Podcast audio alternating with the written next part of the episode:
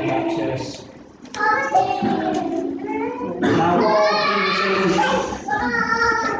Now while he was in, he in Jerusalem at the Passover festival, many people saw the signs he was performing and believed in his name. But Jesus would not entrust himself to them, for he knew all people. He did not need any testimony about mankind, for he knew what was in each person. Now there was a Pharisee, a man named Nicodemus, who was a member of the Jewish ruling council. He came to Jesus at night and said, Rabbi, we know that you are a teacher who has come from God, but no one could perform the signs you are doing if God were, not with him. Jesus replied, Very truly I tell you, no one can see the kingdom of God unless they are born again. How can someone be born when they are old? Nicodemus asked. Surely they cannot enter a second time into the mother's womb to be born. Jesus answered, Very truly I tell you, no one can enter the kingdom of God unless they are born of water and the Spirit. Flesh gives birth to flesh, but Spirit gives birth to spirit. You should not be surprised at my saying, You must be born again. The wind blows wherever it pleases. You hear its sound, but you cannot tell where it comes from or where it is going. So it is with everyone born of the Spirit. How can this be Nicodemus answered? You are Israel's teachers of Jesus, and you do not understand these things. Truly I tell you, we speak of what we know, and we testify to what we have seen. But still you people do not accept our testimony. I have spoken to you of earthly things, and you do not believe. How then will you believe if I speak of heavenly things? No one has ever gone into heaven except the one who came from heaven, the Son of Man. Just as Moses lifted up the snake in the wilderness, so the Son of Man must be lifted up, that everyone who believes may have eternal life in him. For God so loved the world that he gave his one and only Son, that whoever believes in him shall not perish but have eternal life. For God did not send his Son into the world to condemn the world, but to save the world through him.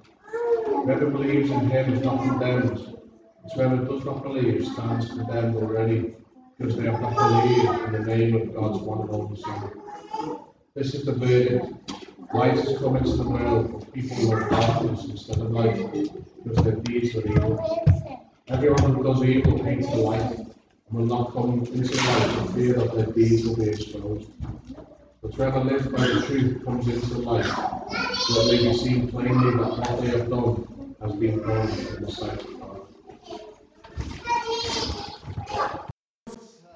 To uh, John chapter 3, and uh, after doing that, let me propose a question for you to think about.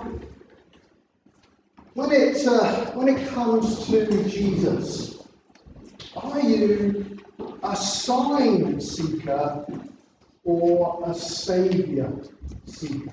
Uh, someone who, who wants to be wowed and impressed by something spectacular, or someone who knows that they need to be humbled and they need to be rescued by a dying, now risen Saviour.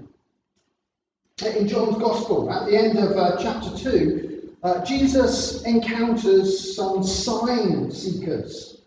And we're told in, in verse 23 of John 2 Now, while he, Jesus, was in Jerusalem at the Passover festival, many people saw the signs he was performing and believed in his name. Uh, they, were, they were genuinely impressed and wowed by the miracles that Jesus was able to do. And, uh, and they came to wonder, even dare to believe, that perhaps Jesus was the long expected Messiah. But these verses continue. Jesus would not entrust himself to them, for he knew all people. He did not need any testimony about mankind, for he knew what was in each person. Uh, these people were fans, not followers not true disciples. And actually, they proved to be quite fair weather fans. Now, on the surface, uh, they have a belief and an acceptance that Jesus is some great teacher who's come from God, uh, perhaps even the long expected Messiah. But this hasn't yet brought about any deep rooted heart change and transformation that is absolutely necessary in true Christian conversion. Uh, no, being born again from above, uh, from outside of ourselves, by God Himself. Uh, because with His uh, x ray eyes, Jesus can see to the very core and heart of each and every person's being, He was able to tell that these people were not committed to Him that, that at a heart level there was no love uh, and no loyalty to the Lord Jesus. As I say, these men and women, they were sign seekers, not as yet saviour seekers. And with chapter 2 ending with those words, he did not need any testimony about mankind, for he knew what was in each person we're introduced at the start of chapter 3 to one particular person. A man, a Pharisee, a religious person named Nicodemus. And he was an important, an influential uh, person in that society. He was a member of the Jewish ruling council, But notice that he came to Jesus at night, verse 2. And now that may have been because that was the only quiet, uh, convenient time when Jesus wasn't busy with crowds of other people. Or it, it, may have been to avoid being seen by his fellow Pharisees as he, as he talked with Jesus, which would have been very much disapproved of. But in the context of John's Gospel, him coming to Jesus at night seems to have symbolic significance. There is a, a, darkness light motif and contrast that runs through this passage and indeed through the whole of the book. And him, Nicodemus, coming at night, surely shows that he himself was in darkness, that he was spiritually dead and uh, deluded at this time. And of course, that puts him among these people who have seen the signs that Jesus performed and have been wowed and, and impressed by them, and at some shallow, superficial level have believed in Jesus' name. But at this time were sign seekers. Uh, you can see that by the way that Nicodemus approaches Jesus. He says very respectfully, Rabbi, we know that you are a teacher come from God, for no one could perform these signs that you are doing if God were not with him. And like those people previously, Jesus is not willing yet to commit himself to Nicodemus, to affirm and uh, embrace him as a true disciple and follower of Jesus. In fact, he challenges him, and he challenges him about his need to be born again. And he tells him in some of the most beautiful and famous verses in the whole Bible about the good news uh, that Jesus has come to die, to be lifted up, and that in that and through that, he rescues us from our greatest danger, our own eternal death and perishing, and all the, all the darkness and delusion that we're in. And he gives us eternal life in, in a new and living relationship with Jesus. This is God's whole plan and his intention, captured in the most famous verse of them all, that amazing summary of the gospel that Jesus explains to Nicodemus in John 3.16. For God so loved the world that he gave his one and only Son, that whoever believes in him shall not perish, but have eternal life. Now, so I'd like us to, to look at this conversation this morning Jesus has with Nicodemus, recorded in John chapter 3 and verses 1 to 21. And Jesus seems to be talking about three main related things in his conversation. Firstly, the need to be born again, which Jesus explains in verses 1 to 10. Uh, then, secondly, the need for Jesus to be lifted up, crucified, which Jesus explains in verses 11 to 16.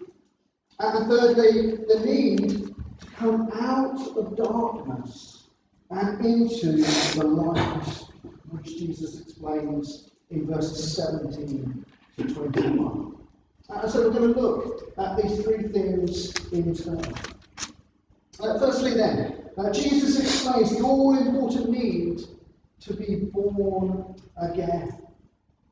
After Nicodemus' polite and respectful greeting, Jesus immediately, spotting that he was a, a sign seeker, not a, not a saviour seeker, says to him in verse 3 Very truly I tell you, no one can see the kingdom of God unless they are born again.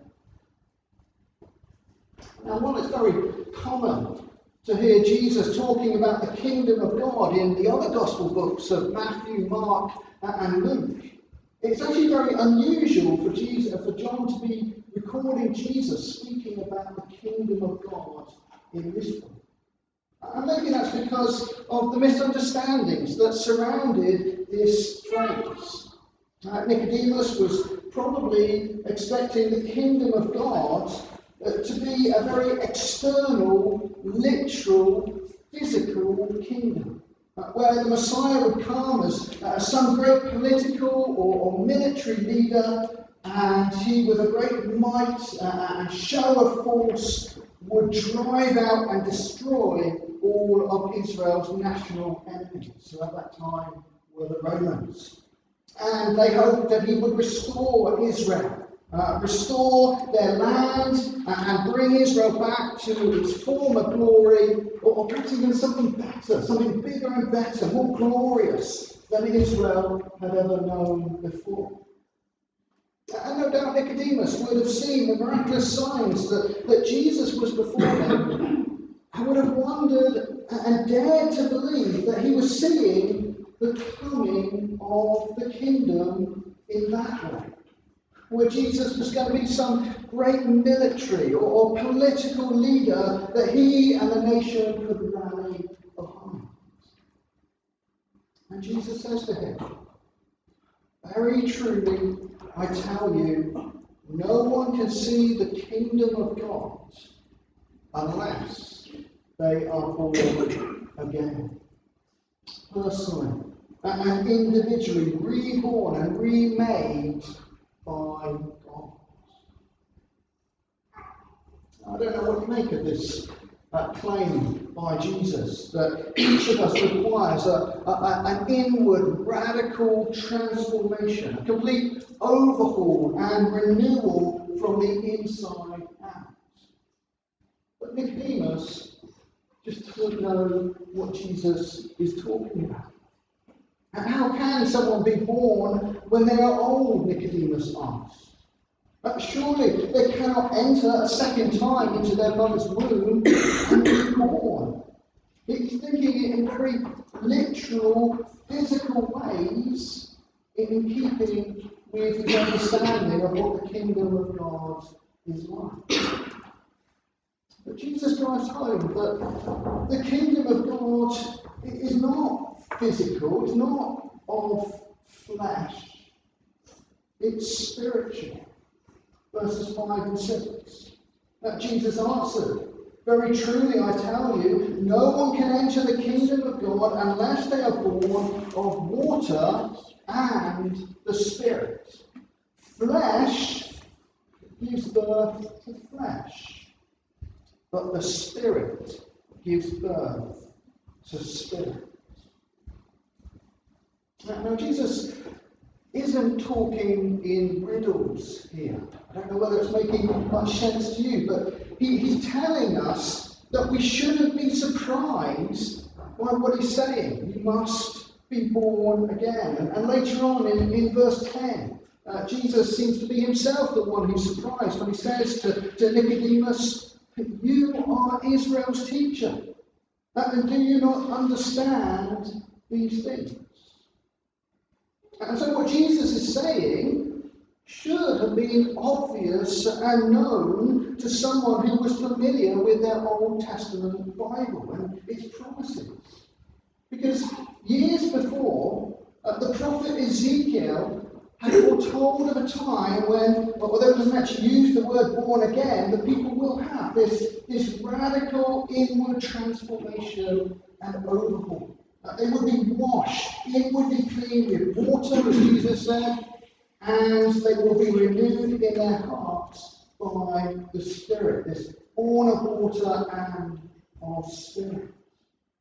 It's recorded in Ezekiel chapter 36 and verses 25 to 27, where God promises, I will sprinkle clean water on you, and you will be clean.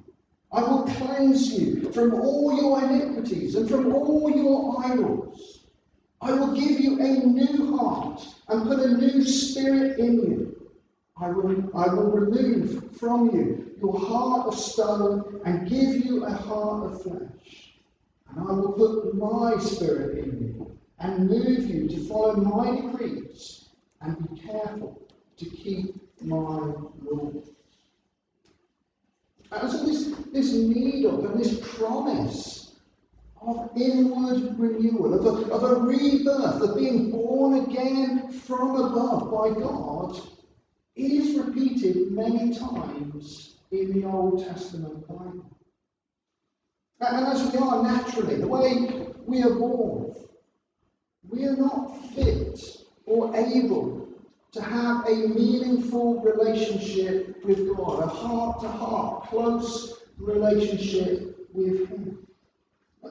We, need Him firstly to be washing us clean internally as He, as he forgives our sin and removes our guilt our condemnation. We, need, in Jesus' word, to be washed with water and we need Him, secondly, to be changing us on the inside, to, to take away what is our, our rock, uh, dead, dodo, uh, dead as a dodo heart, that, that at best are kind of indifferent and, oblivious to God, and actually, when pushed, are, hostile and against God.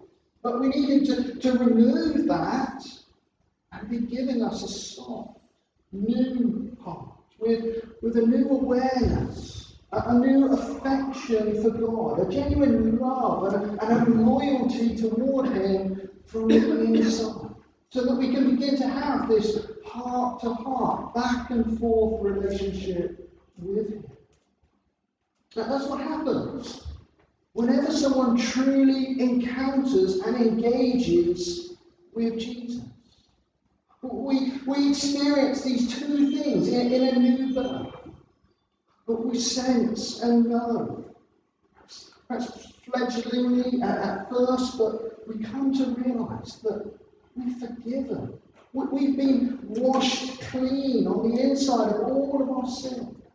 And we have a new heart that, for the first time, genuinely has a, a love and a desire and a loyalty for God. And like Jesus says, we can't really see this happening to us. It's like the wind that blows. That the Spirit of God is at work when and wherever He pleases. You can't see Him bringing about this, this inward transformation and real birth, rebirth. But what you can see, like with the wind, is its effects. You can see it as someone comes to this, this awareness, this realization that they have been washed clean, that their sins have been forgiven. And you can see the effects as the, of a new heart, as, as this love, this, this loyalty for Jesus emerges. And, and from the heart, we begin to follow and, and serve and obey and trust the Lord Jesus, living in a personal uh, and close heart to heart relationship with Him. But the new birth is a, is a great miracle, the greatest of miracles. It is not the spectacular outward signs and wonders that so many are seeking Jesus for. It's not going to bring about the, the national, political, uh, military power and kingdom that many crave. This is a personal, inward, often gentle, often slow, sometimes quick, spiritual renewal and birth, a fresh, a fresh start, a putting us into a right relationship with God from our hearts, so that we love God and we are loyal to. Now, I'm that being here this morning, you, you have some interest in Jesus. That in some sense you are seeking Him. But I'm wondering whether that's seeking of Him and wanting to be a part of His kingdom and to live with Him as King is you as a sign seeker, as it were, looking for something spectacular and outward and really impressive. You wouldn't class yourself as a, as a miracle seeker as such, but maybe you're hoping that, that by believing in Jesus, your, your circumstances are going to change. That perhaps your marriage will improve, or, or that you'll be more successful in your job or that you will just have a, a, a healthy and a happy life. Well, at its core, that isn't what the kingdom of God is all about. That Jesus isn't willing to, to commit to and embrace sign seekers, but Saviour seekers. Miracles changes in outward circumstances, political, military, nationalistic advancement and agendas are not what the kingdom of God is about. Now, by following Jesus, your outward circumstances may change, and perhaps dramatically, perhaps miraculously. But that won't be through some dramatic, miraculous external intervention. Your circumstances will only change as you change. As you live knowing you're forgiven. Forgiven of God, that you're washed clean. As you live with this new love and loyalty for God, as that, as that grows, as that is expressed in every area of your life. The entry into the kingdom of God, seeing it come, happens as we are born again and changed and, and keep on being changed inwardly in our hearts. Now, sadly, Nicodemus, at this point, just doesn't get it still. How can this be? He asks in verse 9, uh, prompting that surprise response from Jesus. You are Israel's teacher, and you do not understand these things. And at this point, Jesus goes on to explain further the gospel, his, his mission, his, his reason for coming into this world. So, secondly, let's look at verses 10 to 16 and think particularly about the need for Jesus to be lifted crucified. As Jesus talks in But verses uh, 11 and 12, he's not wanting us to kind of enter into speculation like Nicodemus was prone to do, but to listen to revelation, to, to what God is saying he is coming into this world to do. And central to everything that Jesus tells Nicodemus is verse 14. Just as Moses lifted up the snake in the wilderness, so the Son of Man must be lifted up, that everyone who believes may have eternal life. Now again, someone familiar with the Old Testament Bible uh, should have been able, and perhaps it was, kind of a light bulb moment of revelation, of, of understanding heavenly truth for Nicodemus. He would have known that Jesus was referring to an incident in the book of Numbers that had happened while the people of Israel were coming out of uh, Egypt and going into their promised land. And not for the first time. The people had blatantly rebelled and angered God. And the punishment for sin and rebellion in the Bible is always death. If not immediately, then eternally. And to vividly illustrate this, God on that occasion sent hundreds of poisonous snakes into the camp. And as the snakes were, were biting and killing the people, many of them began to recognize that they were in the wrong and they began to cry out to God in prayer. And so God told Moses, a bit of an unusual thing, but to, to make a, a bronze, a brass snake and, and to attach it to, a pole.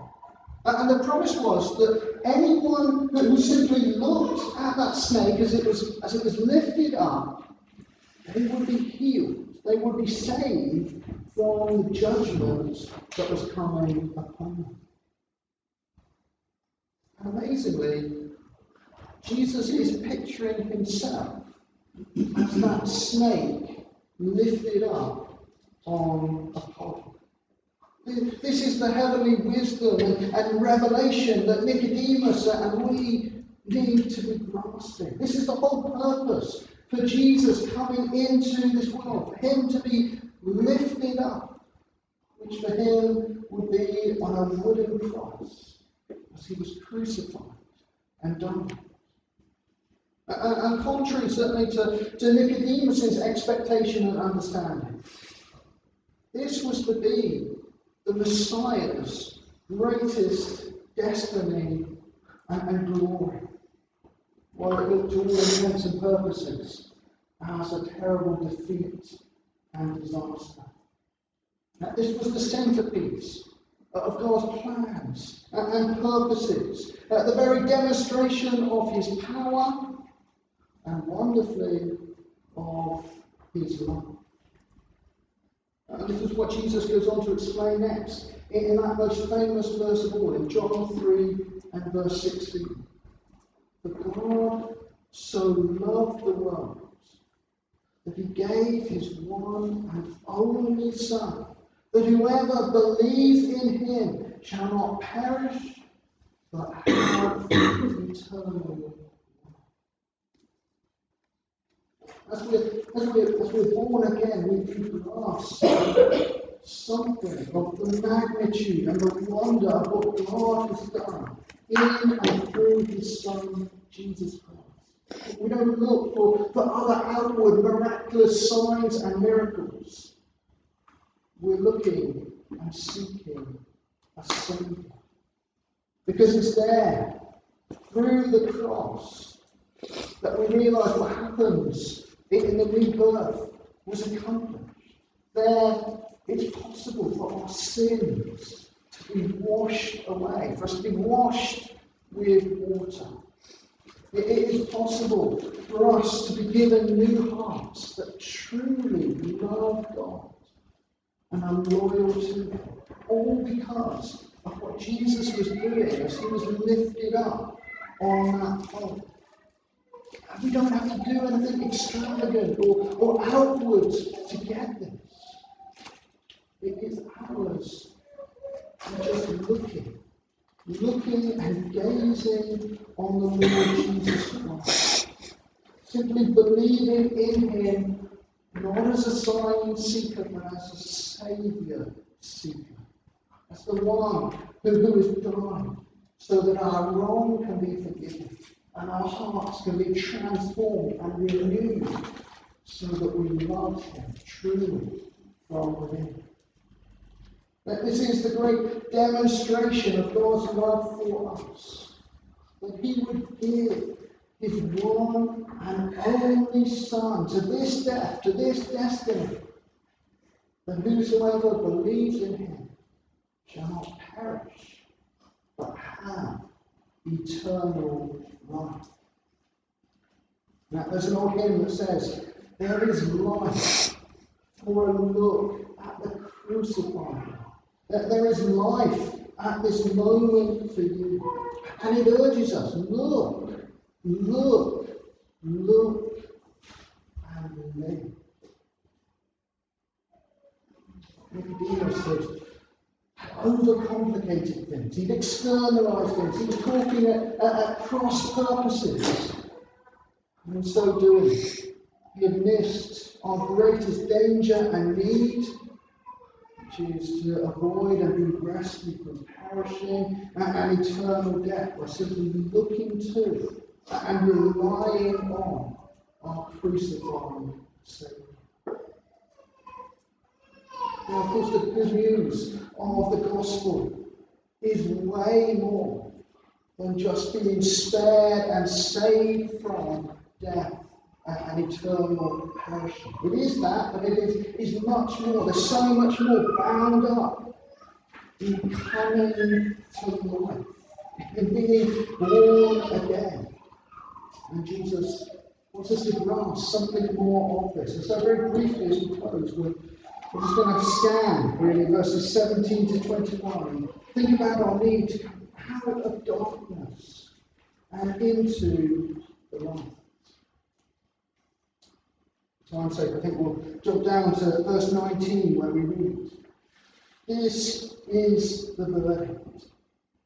Light has come into the world, but people love darkness instead of light because their deeds were evil. Now, everyone who does evil hates the light and will not come into the light for fear that their deeds will be exposed.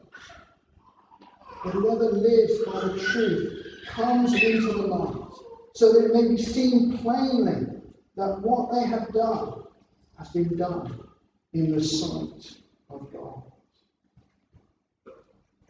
On new birth, as we, as we gaze, as we just look at the Lord Jesus Christ, the lifted up one. It, it brings sanity.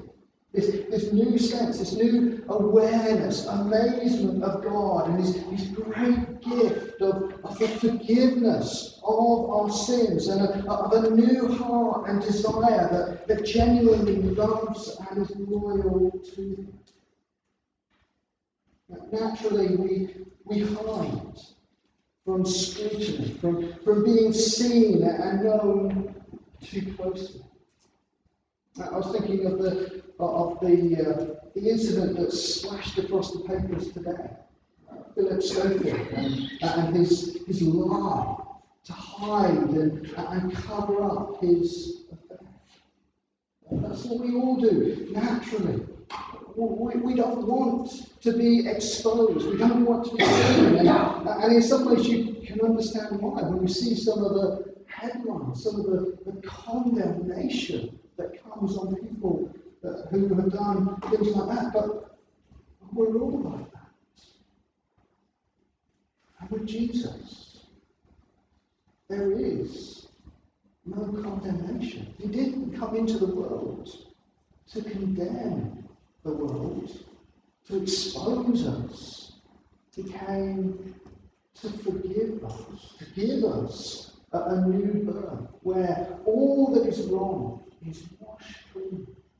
And from our hearts, we have a new love and affection for Him. It is not at all that uh, after we've been born again, we don't mess up. We don't make horrible mistakes. We don't want to, to hide what we've done. But when we know, when we know that we have been forgiven, when we know that there is therefore now no condemnation to those who are in Christ Jesus, when we have a, a, a true love for God in our heart, a desire to be close to Him, to, to walk in fellowship with Him, that, that fear of hiding and staying away gradually or certainly evaporates, so that we are able to, to come close and live close, live in the light, knowing that even when we do mess up, our sins are forgiven. And we are in a living and personal relationship with God. Again, that's what the new birth works in us, this, this radical shift and transformation within. Because before we were like, like all of those around us, everyone else, we, we would hide, we would cover up, we would live in fear and, and shame of being seen and found out and exposed. Now we're beginning to be far more open and, honest before God and indeed before one another. We, we're coming and have come into the light, the light of God's word, and allowed Him to, to search us within so that we hear Him speak, so that we hear Him tell us. We're forgiven. We have this new heart, this new love for Him. And crucially, our new birth bringing us into a whole new relationship with God. One where we live out uh, of what God has worked in us. This, this forgiveness, this new desire and love for Him. May we increasingly living in the light. May we be gazing on our lifted up Saviour, marveling, rejoicing in, in all that He is working in us to bring us to life, to bring us into this new relationship with Him. Amen.